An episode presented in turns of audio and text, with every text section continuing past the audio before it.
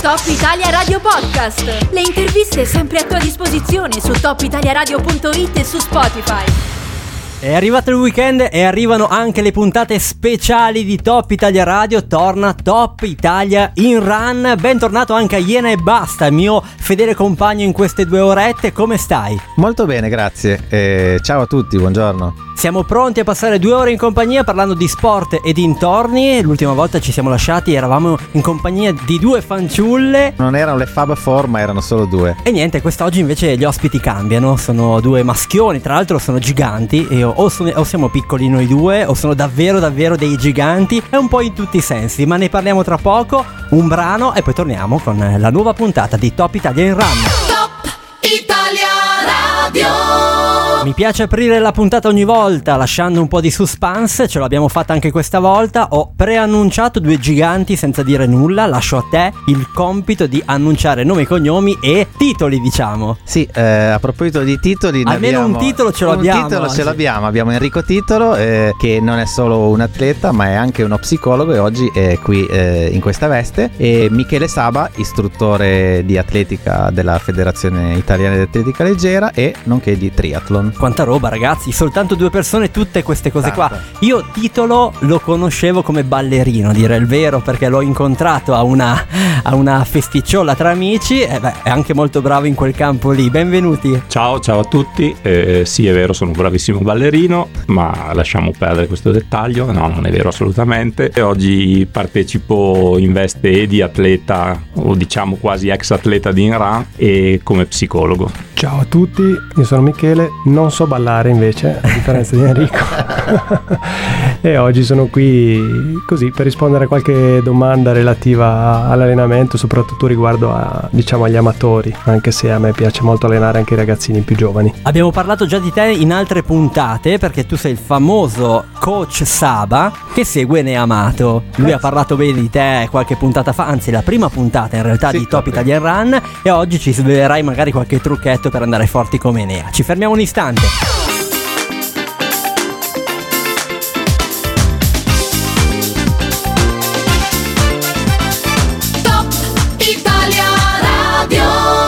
Sono contento perché da oggi uscirò sicuramente più forte, più allenato, più preparato anche psicologicamente per le prossime gare che mai farò. No, eh, hai appena fuori onda detto che dopo aver fatto il Monte Milius recentemente, eh, adesso Becca di Nona, non- Monte Zerbion, eh, basta, cioè... Non mi ferma più nessuno. Sì, sì. Ho comprato una moto da trial e vado fortissimo. Bene, allora facciamo, partiamo da questa cosa. Una schiappa come me si è recata sul Monte Emilius. Cosa avrebbe dovuto mangiare? Perché a me importa tanto questa cosa qua. A colazione, al mattino. Qualcuno, qualche preparatore che mi dia un input anche su questo argomento. Eh, da questo punto di vista, sai, è sempre complicato perché mm, bisognerebbe che ognuno facesse il suo. Nel senso che io ti posso suggerire qualcosa sull'allenamento, ti posso anche suggerire qualcosa sull'alimentazione, ma insomma sarebbe un po' limitato il mio, cioè il mio compito diciamo che è un altro. Però una colazione pre-gita, pre-gara, pre-allenamento, mm, tutto sommato non è difficile da, da fare. L'ideale è un bel tè, con delle fette biscottate, marmellata e miele, come diceva il, bu- il buon Omar due puntate fa. sì, sì, esatto. esatto. E poi si parte e si va. Eh, Naturalmente per una gita così lunga come la tua, Montemilius, eh, bisognerà portarsi dietro, bisognerebbe portarsi dietro da bere innanzitutto e anche eventualmente un'integrazione alimentare che andrebbe testata prima di, di- di una gita così impegnativa di modo da non rischiare di rimanere a metà strada con il crampe allo stomaco o peggio, come succede spesso tra l'altro A Enea. a Enea. ecco, sarà felicissimo di sentirlo dire anche in radio. Allora, beh, quindi ho sbagliato tutto. Io ho fatto caffè e latte, due fette di pane con la Nutella e sono partito per andare su con un panino al prosciutto crudo dentro lo zaino, però due litri d'acqua li avevo. È quella io. Quindi quella l'ho bevuta tranquillamente. l'ultima cosa è la cosa più giusta che hai fatto. Qualcosina ho azzeccato. Torno tra poco perché ho una domanda anche per eh, titolo. Top Italia Radio. Un po' mi scoccia diventare ogni tanto, ogni tanto, ogni sempre, purtroppo il protagonista, no? Prendere le puntate e cucirle su di me, però mi viene molto facile. Se tu iene, basta. Hai qualche domanda, infilati in mezzo perché sennò parlo per tre ore delle mie eh, gite, delle mie esperienze, eccetera, eccetera. Però adesso cambiamo protagonista. Tu ti occupi di psicologia in generale o hai una specializzazione, se esiste, per lo sport? No, allora io, posto che sono psicologo, ma non sto esercitando la psicologia come professione perché faccio altro, non ho una specializzazione in psicologia dello sport, ma in psicologia clinica, che è quella insomma della cura di pazienti di tutte le categorie. La specializzazione sportiva è una branca, diciamo, da che bisognerebbe approfondire di più e che comunque rientra all'interno anche della psicologia clinica, perché poi la psicologia è alla fine ha un nucleo uguale per tutto. Quello di cui mi occupo io e che approfondisco a livello personale è la psicologia positiva, che non è nient'altro che una gestione delle emozioni in funzione di risultati, in funzione di un benessere di vita, eccetera. E questo si cala a pennello anche per lo sport, chiaramente. Poi sicuramente questa è una sede in cui possiamo parlarne in modo diciamo superficiale, non dobbiamo Beh, approfondire chiaro, sì. troppo e quindi posso dire alcune cose che rientrano anche nell'ambito della psicologia sportiva senza entrare nel tecnicismo esasperato. Se tu avessi da dare tre consigli a una persona che inizia a fare un percorso di skyrunning anche un po' basico, pochi chilometri, pochi dislivelli, quali sarebbero questi tre consigli che daresti? Proprio tre? Uno? uno, dai, uno è importante. Allora, uno è conoscersi, cioè noi dobbiamo imparare nello sport come in altre cose a scomporre i nostri stati emotivi. Cosa vuol dire? Vuol dire che quando tu corri, quando inizi a fare uno sport, sei comunque come in tante altre cose dove sei coinvolto, preso da un turbine di emozioni, no? Ah, che bello, sto correndo, adesso cosa faccio? Vado di più, vado di meno, mangio di più, mangio di meno, bevo, non bevo, supero quello lì. Ecco, tutte queste cose non le controlliamo, ci arrivano addosso e poi noi reagiamo, spesso in modo inconscio, cioè senza ragionare. Riuscire a ragionare sul cosa fare ci aiuterebbe in tutto, ci aiuta sull'alimentazione per quello che dicevi prima con, eh, con Michele, ma ci aiuta anche nella performance sportiva. Cioè riuscire a controllare, a modulare le nostre emozioni ci serve a fare le cose meglio. È un po' come se diventassimo un pochettino più razionali. Non so se è chiaro il concetto. Sì, è abbastanza chiaro. Ecco, mi, mi scoccia riportare la, la- la questione su di me, però è una cosa che ho dovuto imparare col tempo. Ho reiniziato a fare sport dopo una lunga pausa. Io facevo tutt'altro, nuotavo, facevo mountain bike. Non mi ero mai dedicato eh, alla corsa, diciamo, no? Anche se in salita. La prima volta che ho incontrato il gruppo di amici mi hanno portato in condotta, una famosa condotta. Ecco, Che conosciamo. sono uscito di là piegato fisicamente e psicologicamente. Non credevo, io mi sentivo sempre iper in forma, eccetera. Mi sono reso conto col tempo che avevo bisogno di imparare a conoscere il mio corpo, i miei limiti e superare le mie paure. Quindi quello che hai detto è sicuramente molto valido come primo consiglio, ma te ne chiederò altri.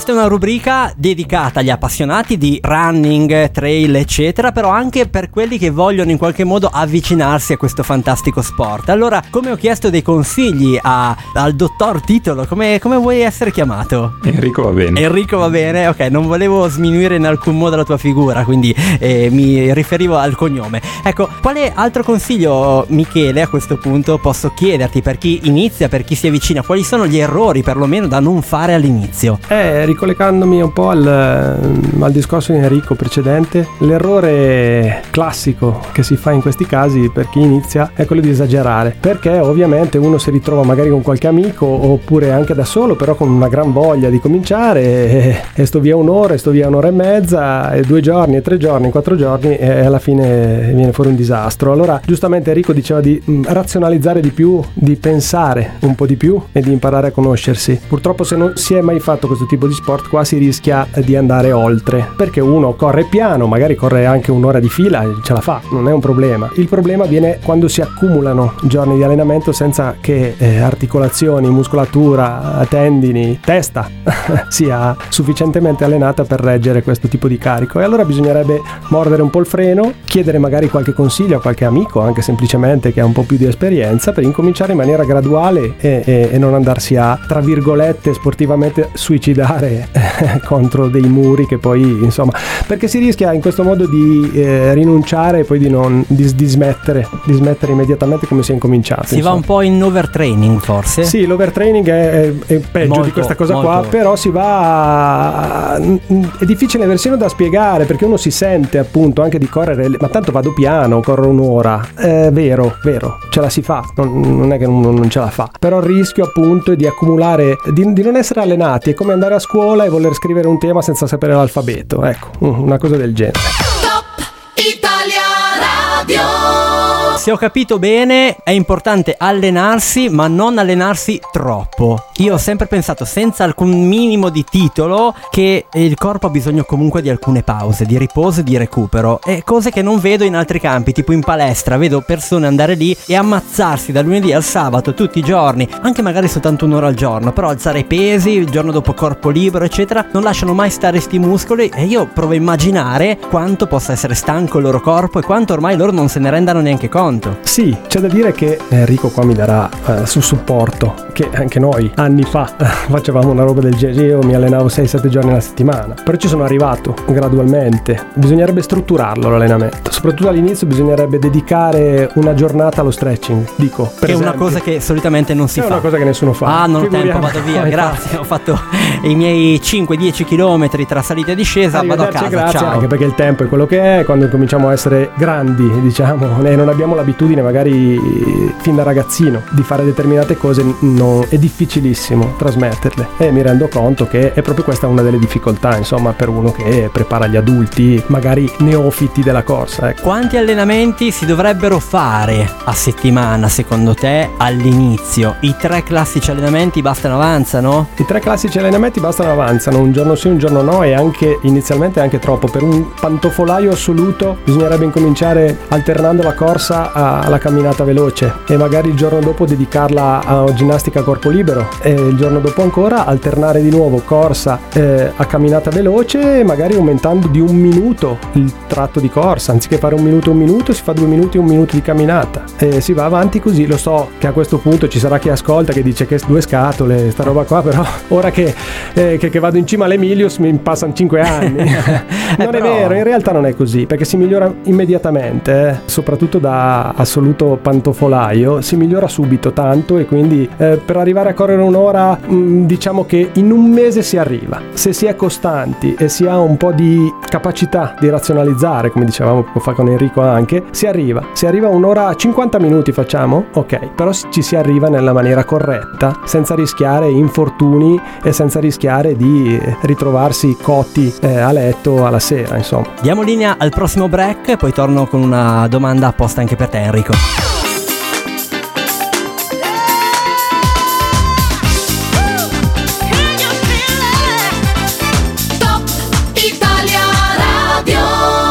Abbiamo parlato di training anche per i neofiti come me, ora voglio sapere qualcosa su come affrontare, soprattutto all'inizio, il training psicologico. Beh sì, ti posso dire che quello che diceva Michele eh, sugli allenamenti settimanali lo possiamo ribaltare sugli allenamenti mentali. Noi ne facciamo troppo pochi di allenamenti mentali. Proprio quello che dicevamo prima, dovremmo conoscerci meglio e quindi conoscendoci meglio riusciamo anche a strutturare i nostri stati emotivi. Però per far questo abbiamo bisogno di tempo, cioè dobbiamo allenare allenare la mente, quindi dobbiamo allenarci a riconoscere le emozioni che ci colgono e a crearci un obiettivo o più obiettivi, a crearci un percorso settimanale, ma questo lo possiamo fare solo mettendoci lì e veramente uccidendoci di allenamenti mentali, perché quelli non ti stancano, ti allenano anzi a diventare più sereno, più rilassato, sia in ottica di allenamenti o per iniziare uno sport o per incrementare le proprie performance, ma anche in ottica gare. Non siamo abituati a gestire questo e dovremmo abituarci a mettere l'allenamento mentale all'interno dei nostri allenamenti settimanali. Cos'è un allenamento mentale? L'allenamento mentale è fatto da varie tecniche che se andiamo nell'ambito della psicologia dello sport eh, non sto a, a,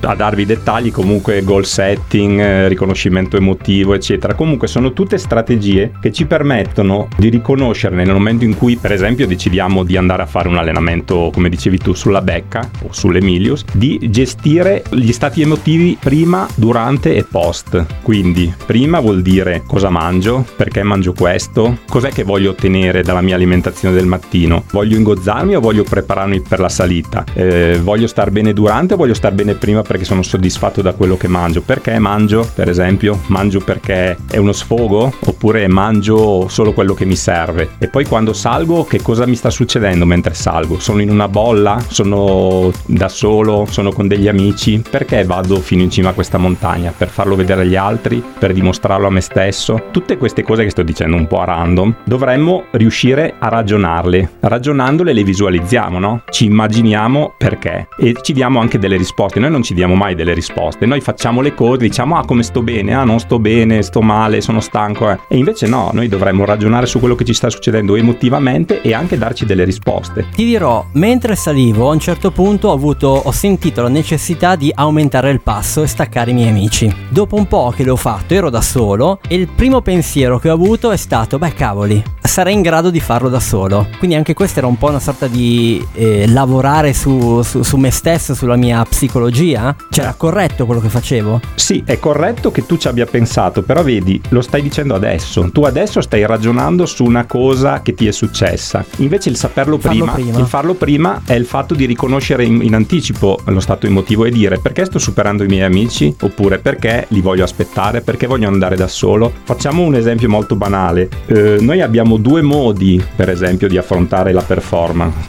Una incentrata sulla prestazione, sul compito e una incentrata sulla competizione. Tu potresti, tu come altri, potresti andare in montagna per dire voglio riuscire ad arrivare in 4 ore in cima alla montagna. Questo è incentrato sul compito. Oppure potresti dire io voglio andare con degli amici perché voglio batterli tutti. A questo punto non te ne frega niente di metterci 4 ore, 5 ore. L'importante, L'importante è batterli davanti. tutti. Quindi sì. un, un approccio competitivo o un approccio incentrato sul compito. Sono due modi diversi di vivere degli stati emotivi, non sono né giusti, cioè sono giusti e sbagliati entrambi, li puoi modulare, ma il sapere prima che esistono ti permette sicuramente di avere delle performance migliori, perché a quel punto sapendo cosa vuoi veramente, interrogandoti prima, tu parti con un presupposto che è voglio andare su in 4 ore perché ho visto che più o meno riuscirò ad andare su in quel tempo. Invece vai con gli amici e tu hai un approccio più competitivo e ti fai tirare dagli amici oppure li stacchi erroneamente, magari alla fine ci metti ancora di più a salire in cima. Non so se mi sono spiegato. Sì, è molto chiaro.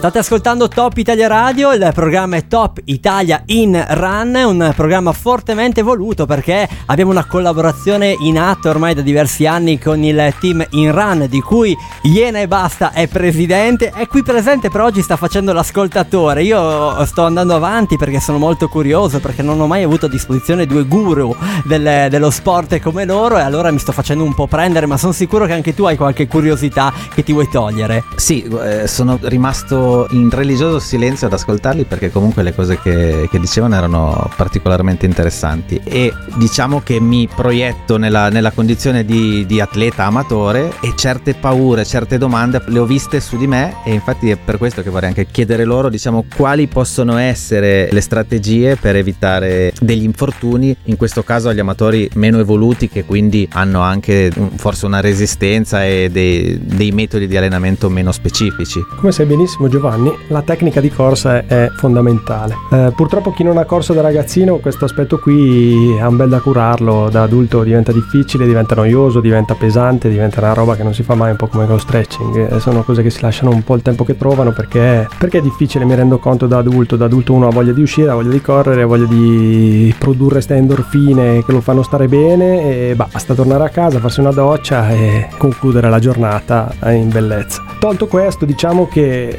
c'è una gerarchia del recupero, così la chiamano, così si chiama e così è un modo di dire, insomma. Dove alla base di tutto c'è il riposo, cioè il sonno. Bisognerebbe... Oh, sì, che bello sentirtelo dire. Eh, è la base della piramide, perché se ti riposi poi esci e sei più concentrato, sei più attivo, sei più, come posso dirti, attento e quindi rischi meno infortuni traumatici, diciamo. L'alimentazione è appena sopra al sonno, perché alimentandosi in maniera adeguata si rischiano molto meno infortuni e questa sembra una roba, oddio, se mangio bene va a finire che mi faccio meno male. Anche. Ma dai, questo non lo sapevo. Anche. Eh, le infiammazioni spesso vengono fuori anche eh, a causa di un'alimentazione scorretta o comunque una concausa. Se non dai ai muscoli quello di cui hanno bisogno, loro in qualche modo si stancano. Eh, si, si, sì, si stancano. Si in più- incazzano. in- in- si incazzano più che si stancano. Giusto, si incazzano. I tendini si incazzano ancora di più perché, non, eh, perché non hanno la giusta nutrizione. In più li, li fai stancare più di prima. Perché se uno ovviamente sta tutto il giorno sul divano, eh, si mangia quattro pizze e si beve 8 litri di Coca-Cola e va bene, ingrassa e ok, difficilmente gli verrà un'infiammazione a un tendine. Perché è sul divano. Esatto. Gli verrà Se un po' mi- mal di schiena perché sta Sì, magari perché magari sta- scomoda. però, però diciamo che se invece si alza e prova a fare quattro passi a piedi rischia anche di farsi venire un'infiammazione perché, perché sì, perché anche l'alimentazione ha la, sua, ha la sua importanza. E in cima a questa benedetta piramide abbiamo il massaggi, abbiamo lo stretching, abbiamo il rolling form, abbiamo tutta quella roba che si mette insieme e che molto spesso gli amatori, specialmente quando hanno male da qualche parte, se la ricordano. È solo che lì è tardi. Eh sì. È solo che lì è tardi. Quindi in questi pochi minuti di trasmissione io ho capito già una cosa, faccio tre errori, dormo poco, mangio male e sbaglio ad allenarmi. Quindi ho E ti- sbagliato tutto. E ti strecci poco. Zero, praticamente, quattro allora errori.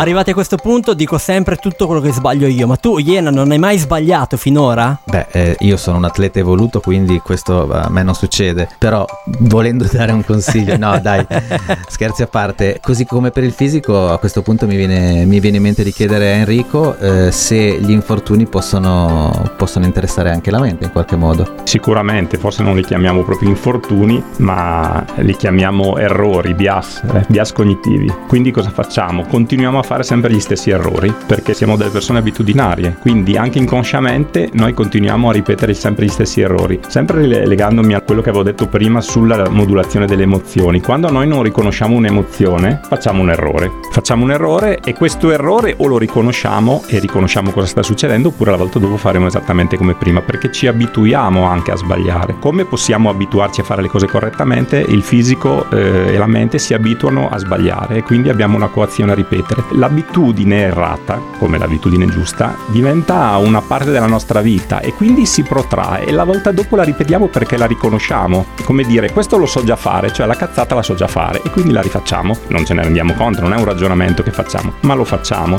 E quindi sì, sicuramente noi continuiamo a ripetere gli stessi errori. Ma questo perché? Perché non sappiamo come fare diversamente. Ma qual è l'errore ricorrente? L'errore ricorrente, per esempio, è di non capire perché corriamo. Se tu dovessi dire perché corri, cosa mi diresti? Mi fa star bene. È troppo generico, è proprio questo l'errore. Perché il mi fa star bene vuol dire tantissime cose, sicuramente ti fa stare bene. Però il fatto di non riuscire a scomporre questo tuo pensiero ti può far dire, ok, siccome mi fa star bene corro fortissimo, siccome mi fa star bene corro 10 ore invece che 2 ore, oppure siccome mi fa star bene corro pochissimo, poi mangio tanto perché tanto ho bruciato. Mm. È quello che cerco di Io dire. penso che alla fine di un allenamento guardo le calorie e dico "Oh, adesso pizza e via. Perfetto. Via.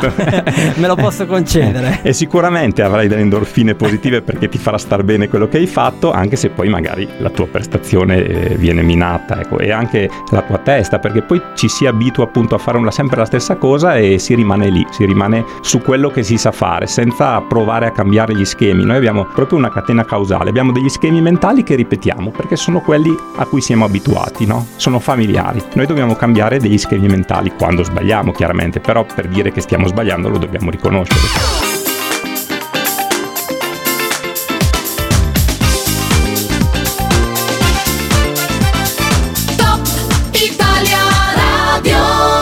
Fuori onda è stato interessante parlare di psiche, di mente e collegata anche a quello che è la prestazione. Recentemente abbiamo assistito tutti alla prestazione di Lamont Marcel Jacob, la sua medaglia d'oro e si è visto come questo ragazzo, questo campione avesse dietro di sé uno staff di persone tra cui anche un, mental coach, non so se, se mi sbaglio, e questa figura lo ha fatto evidentemente migliorare tantissimo nelle prestazioni. Quindi in che modo la figura del mentalista può avere un ruolo così fondamentale al- ai fini della prestazione. Beh, per esempio, un, eh, un mental coach, uno psicologo che segue un atleta fa partire anche da lontano rispetto alla prestazione sportiva, cioè fa ragionare l'atleta, ad esempio nel caso di Jacobs eh, è stato spiegato, fa ricreare ad esempio una rete di relazioni all'atleta per acquisire un livello di serenità maggiore. Un livello di serenità maggiore si traduce poi in una performance eh, maggiore. Un altro esempio che possiamo fare è su come, se vogliamo scomporre in due eh, la mente, proprio per semplificare al massimo, noi abbiamo due modi di ragionare. Rotter nel 56 mi sembra ha spiegato la teoria del locus, il locus of control che può essere interno o esterno. Per esempio nella prestazione sportiva, e questo è un errore che fanno anche gli atleti professionisti,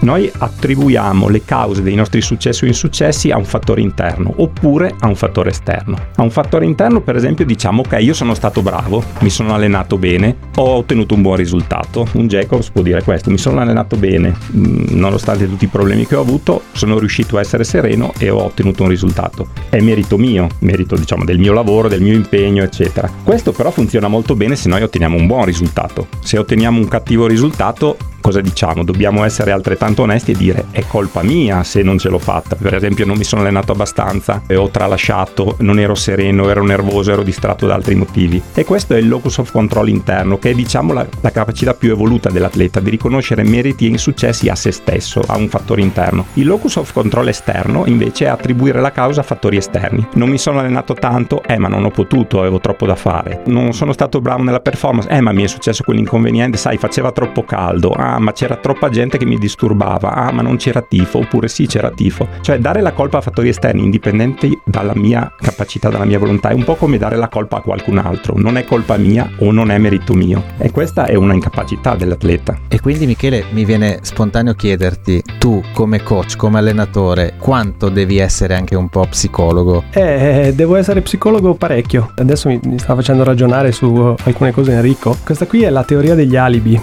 che è un grande allenatore, Julio Velasco, ha, ha tirato fuori, non so se per primo o comunque è stato uno dei primi qua in Italia, a farla presente quando è arrivato e ha rivoluzionato la pallavolo e ha fatto vincere delle medaglie che prima erano un'utopia per l'Italia, perché eh, qua è sempre colpa, era sempre colpa di qualcun altro se non succedeva qualcosa. È andata male, è andato male il torneo preolimpico, eh, però eh, si è infortunato Tizio, eh, però l'arbitro, eh, però l'allenatore, eh, però, eh no, eh, però gli altri sono stati più bravi. Io l'ho sentito di recente quando parlava di, una, eh, di uno schermidore italiano che ha perso la squadra, la, la, squadra, proprio queste Olimpiadi. Hanno perso, hanno perso malamente, eh, nessuno se lo aspettava. Qualcuno ha trovato delle scuse e degli alibi, altri hanno riconosciuto il valore dell'avversario, altri ancora, ed era vero, eh, si sono attaccati un pochino eh, al giudizio dell'arbitro, ma sì, non è stato limpidissimo, siamo d'accordo. E lui ha detto, va bene, l'arbitro è stato magari di parte, ha sbagliato. E cosa facciamo? Speriamo che non ci sia più questo arbitro la prossima volta? O facciamo qualcosa noi per migliorare? Ne stiamo parlando da diversi interventi e sotto diverse forme, è un po' per riassumere l'avere degli schemi errati e continuare a ripetere queste cose. Però allora estendiamo ancora di più il discorso, quanto è influente una terza persona, una figura esterna, soprattutto nelle situazioni dei bambini, quando si ha una persona che ti consiglia che non è quella corretta, quella più preparata a farlo o anche soltanto l'amico che ti consiglia tu da adulto e ti dà dei consigli sbagliati. Quanto è importante sia sotto il punto di vista psicologico che fisico. Beh, allora sotto il profilo psicologico è importantissimo. E anche lì siamo al perché il genitore, per esempio, consiglia o spinge o porta il figlio a fare sport, perché non è riuscito lui a farlo, perché vuole che il figlio diventi una persona importante da esibire con gli amici? O semplicemente vorrebbe che il figlio riuscisse ad avere successo per l'altro. In realtà le persone dovrebbero essere accettate per quel che sono. E quindi non bisognerebbe né spingerli a fare un certo sport non più di tanto, si può, lo si può consigliare, e per lo stesso motivo non bisogna poi forzarli quando non riescono, quando ci si rende conto che non è quello che vogliono fare in quel momento, cosa molto difficile. Fare il genitore è il più difficile del mondo. Allora mi, ri- mi aggancerei a quello che sta dicendo Enrico chiedendogli anche una cosa, e, e cioè le aspettative dei genitori eh, quanto sono sbagliate e quanto invece i genitori dovrebbero solo aspettarsi la felicità pro- del proprio figlio, a prescindere da quello che fa o non fa. Ecco. Eh, eh, dovrebbe essere la seconda ipotesi. Bisognerebbe riuscire a capire quali sono le volontà e, e le intenzioni e la felicità del proprio figlio e incanalarle, magari incanalarle, certo, non lasciare, non lasciare a random, quindi dare una mano, consigliare, però mai forzare, perché forzare non è utile. È anche vero che ci sono teorie opposte che dicono che per esempio ci sono degli atleti fortissimi che sono fortissimi proprio perché sono costruiti dai genitori o da allenatori presi dai genitori fin da quando sono piccoli, ad esempio nuotatori. Rendiamoci conto che però nell'80% dei casi hanno un livello emotivo di stress e di problemi psicologici in età adulta molto alto, eh, che devono poi essere risolti da uno psicologo. Anche perché forse il metodo di allenamento di un tempo è differente da quello di adesso, la testa è diversa, le condizioni sono diverse, quindi il figlio non può eh, prendere come oro calato ciò che dice il, il padre o la madre già sportivo. Ma a me viene da collegare questo ragionamento a un bellissimo libro che ho letto, che hanno letto in tantissimi, che è Open di Agassi. Se voi leggete quel libro lì, vi rendete conto che sì, molti grandi atleti sono stati costruiti. D'accordo, lui è diventato un grande atleta, si è arricchito anche a livello economico, ma non è mai stato felice, non è mai stato contento. Gli ha sempre fatto schifo giocare a tennis, che è un paradosso assoluto. Pazzesco. Eh sì, però lui lo dice, lo ripete, lo ribadisce in questo libro, salvo poi al, verso la fine, ecco, della sua carriera eh, trovare un equilibrio. Ma lui ha avuto dei problemi psicologici pazzeschi, per esempio, perché il padre lo faceva, lo massacrava fisicamente e psicologicamente. Quindi si diventa famosi, si diventa bravi, eh, però se non è quello che voglio diventa un problema, perché poi non so più neanche quello che voglio a un certo punto. Beh, quanti genitori spingono i figli maschietti a fare i calciatori perché se incanali il, diciamo, il filo giusto diventi ricco, diventi famoso, eccetera, e sei a posto. Purtroppo capita, io ricordo ho giocato pochissimo a calcio perché era una schiappa totale, però vedevo già allenatori all'epoca, io avevo 13 anni circa, eh, spingere molto in quella direzione, ma solo per una questione economica, cioè è triste. Io non sono genitore, quindi non posso parlare, però secondo me bisognerebbe far provare un po' di tutto ai figli, poi far scegliere a loro e poi affidarsi a qualcuno di competente da affiancare. Esattamente.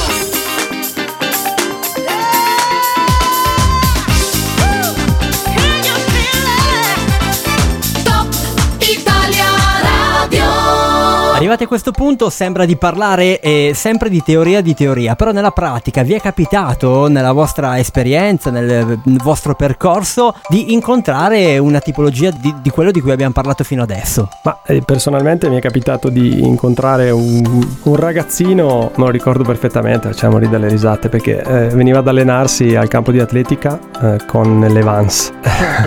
Comodissime. Sì, esatto. Un giorno in particolare usciamo a correre col gruppo fuori dal campo, lui ci viene dietro, a un certo punto mi guarda e mi dice, senti, ma ehm, io posso accelerare un attimo che... Eh, vai, vai, gli ho detto. E questo era un talento naturale, assoluto. Mm, Non aveva una famiglia, eh, nel senso che non dico fosse uno sbandato, ma insomma, per tenerlo anche un po' fuori dalla strada, di concerto con la scuola, siamo riusciti a farlo venire al campo, veniva lì ed era un talento assoluto, assoluto. Io l'ho incontrato una settimana fa combinazione, adesso è grande ovviamente, più grande, e mi vuole ancora un sacco di bene, però non ha mai fatto mm, niente. Nel senso che si allenava una volta, poi spariva un mese, poi tornava e arrivava eh, dal giro che facevamo fuori dal campo, arrivava 5 minuti prima degli altri, senza fare nessuna fatica, però evidentemente non era quello che voleva, nessuno lo ha spinto più di tanto perché O l'ha guidato. o l'ha guidato più di tanto, l'ha incanalato più di tanto come diceva Enrico prima e quindi tra virgolette è un talento perso, però probabilmente lui è, contento così e va bene così, Eh, questo è solo un esempio, una- ce ne avrei altri di 10. Saranno state le Vans perché Rocky Balboa io ricordo eh, correva con le All Stars e mi sembra che abbia avuto buoni risultati.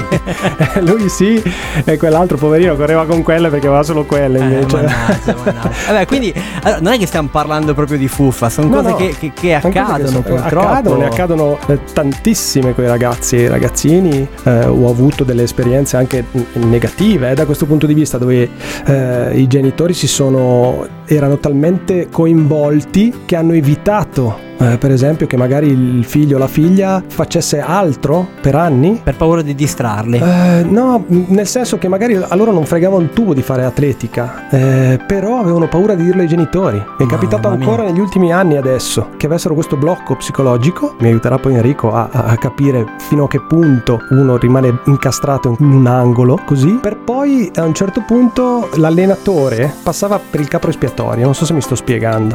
Alla fin fine loro non sapevano come venirne fuori e allora eh, la colpa ricadeva, trovo, certo. rica- no, ma non, non, non, lo dicevano che non si trovavano, eh. stavano male, ma ragazzi, ma roba seria, eh qua, stavano male, alle gare vomitavano, non volevano venire. Dopodiché magari un anno dopo le rincontravi ed erano, stavano benissimo, stava, andava tutto bene, sono cose che ahimè succedono. Ci sono andati sotto un po' con la testa. Esatto. Enrico mi confermi? Sì, sì, sicuramente capita spesso. La cosa che serve di più a un ragazzino è l'esempio. Il ragazzino eh, si appoggia molto alle figure adulte, quindi che siano genitori, zii, parenti, l'allenatore. Se l'allenatore in modo inconscio, cioè mm, per il suo modo di essere, dà il buon esempio, il ragazzino si appoggia ai buoni esempi. Se il genitore dà il cattivo esempio, ha poco da spingere il ragazzino a fare delle cose e poi si comporta in altro modo. Cioè se il genitore è un competitivo, è un aggressivo e poi spiega al ragazzino i dettami dell'etica nello sport, mm. abbiamo ottenuto zero risultato. La mia curiosità si espande verso orizzonti infiniti, non vi terrò qui ancora tantissimo, anche perché siamo quasi in chiusura di puntata, mancano ormai pochissimi minuti, però una domanda ve la voglio fare, siccome è un argomento molto interessante e siete in grado di spiegarlo in maniera basilare anche a, un, a una persona non professionista come lo sono io, ma avete mai avuto contatti dalle scuole per andare a spiegare queste cose ai più giovani? Perché è da lì che bisogna partire. Io in passato ho avuto la possibilità di farlo più che altro per la lungimiranza eh, delle maestre de, di, di, mia figlia mi hanno chiesto alle elementari di andare a fare qualche giornata di avviamento, chiamiamolo allo sport, di conoscenza anche in generale, in particolare all'atletica ovviamente perché mi occupo un po' di quello. E devo dire che ho avuto dei riscontri estremamente estremamente positivi, soltanto che la scuola purtroppo non è ancora strutturata eh, da questo punto di vista e si va un po' random, cioè se c'è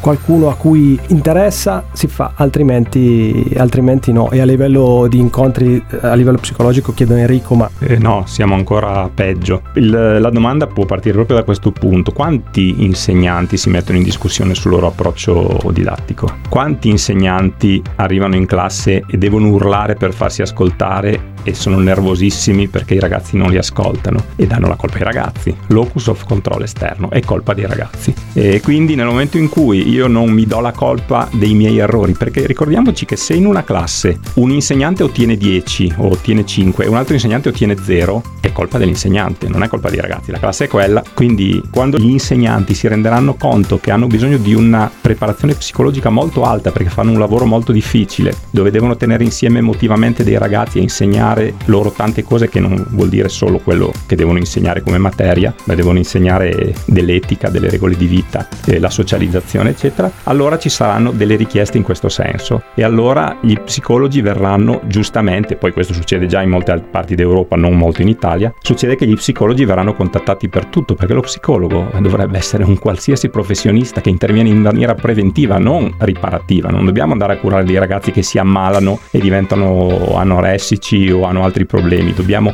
insegnare ai loro insegnanti come ci si comporta in classe e cosa ai ragazzi serve. E a questo punto creare un gruppo classe non è così difficile. L'unica volta in cui mi è capitato di avere un, un approccio del genere è stato quando ho fatto un corso per uh, atletica e autismo uh, dove si trattava di seguire i ragazzi autistici e allora a quel punto lì, ah sì, l'intervento degli psicologi, cacchio, è stato massivo, da fuorivalle. Uh, sono arrivati da Torino perché erano probabilmente più esperti, già avevano già fatto questo tipo di, mm, di operazione, diciamo, in Piemonte, allora lì sì, c'è stato un intervento mm, con parecchie difficoltà, però ecco, diciamo che c'è stato. Però è, è, si è chiuso lì, eh, questo corso è iniziato, è finito e basta, non si, non si è più andati oltre. A me piace buttarla lì, no? Voi siete comunque quasi tutti parte del, del team In Run, che è un'associazione sportiva. Noi siamo una radio molto nota, perché non presentiamo a settembre un progetto nelle scuole che parli di questa cosa qua? Potrebbe essere interessante andare a parlare nelle scuole di, di tutto quello che ci siamo detti fino adesso. Andiamo magari a salvare delle, de, delle persone, no? In, iniziarle in qualche modo e iniziare nel modo giusto. Ce, ce la buttiamo lì come un asterisco lì? È un'idea bellissima, sicuramente. Riallacciandomi a quello che dice Michele, gli interventi esistono, ma sono molto ristretti come tempistiche e come anche costi, nel senso che le scuole non spendono, non investono abbastanza per creare dei percorsi che siano abbastanza lunghi per permettere ai ragazzi di eh, veramente di avere un beneficio da questi, da questi interventi. Faccio un esempio su tutti, io ai tempi ho fatto un tirocinio, il tirocinio da psicologo e sono entrato come osservatore perché appunto ero tirocinante all'interno di un corso per le scuole dove una psicologa e un, un medico facevano educazione sessuale ai ragazzi legata appunto anche agli aspetti psicologici dell'adolescenza e mi sono accorto che pian piano i ragazzi stavano crescendo, erano interessati, prima snobbavano eh, i professionisti e poi hanno cominciato a, a essere... A Ai miei tempi c'era Tecco. E com'è finito? È finito che sul più bello il corso è finito. Eh, e ma... i ragazzi mi hanno detto: Ma perché finisce? Come dire, stavamo appena cominciando, ma è finito. E eh, questo succede anche a livello sportivo, assolutamente. Eh? Non, non si viene indirizzati mai.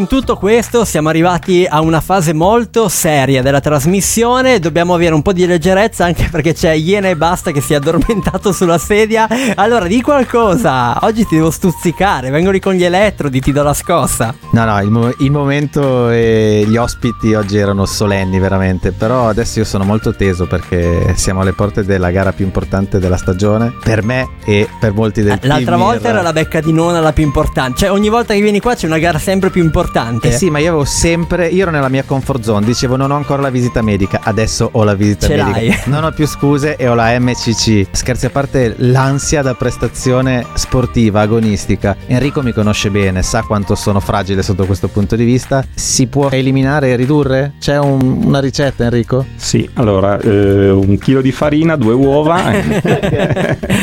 no, una ricetta unica non c'è. Eh, bisogna, come al solito, tarare gli interventi sulla persona specifica pratica. Nel tuo caso direi lavorare sul compito, lavorare sul compito e non sulla competizione e vedere quali sono gli schemi mentali che ti stressano. Quello potrebbe essere un trucco, cioè ragionare sui propri schemi mentali e sapere quali ti stressano. Quando hai scoperto quello, eh, niente, sei punto a capo, non ne vieni fuori.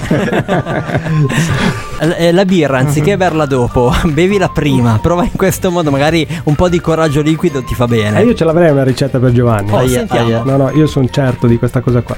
Dovrebbe allenarsi. ok,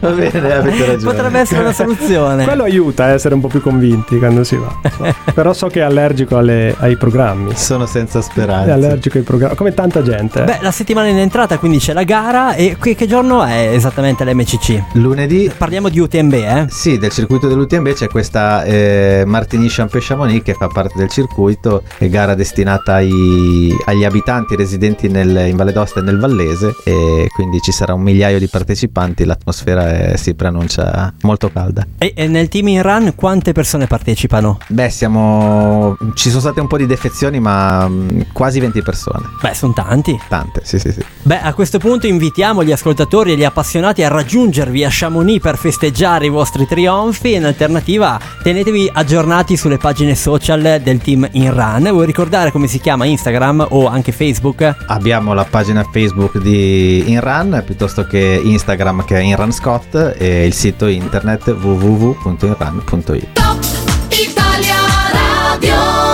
Siamo giunti al termine di queste due ore. Io ho imparato un po' di cose. Lo avevo accennato scherzosamente ad inizio puntata, però sono stato davvero onorato di avere Michele Saba e Enrico Titolo oggi qui in trasmissione. Ovviamente anche Iena e basta, anche se non ti ho lasciato tanto spazio, ti chiedo scusa. Continuavo a dare la colpa a te in realtà, sbagliando, ma era colpa mia perché parlavo troppo. Ho imparato qualcosa? Perfetto. Bene. Allora vi ringrazio. Parla un po' anche tu. Ma eh, posso dire ci vediamo alla prossima puntata. Dai, tra un mesetto sempre qui su Top Italia Radio, Top Italia in Run. Grazie ancora a Michele ed Enrico. Alla prossima puntata. Grazie a tutti. Grazie a tutti, ciao. Ciao. Top Italia Radio Podcast. Ascolta il meglio delle interviste su topitaliaradio.it e su Spotify.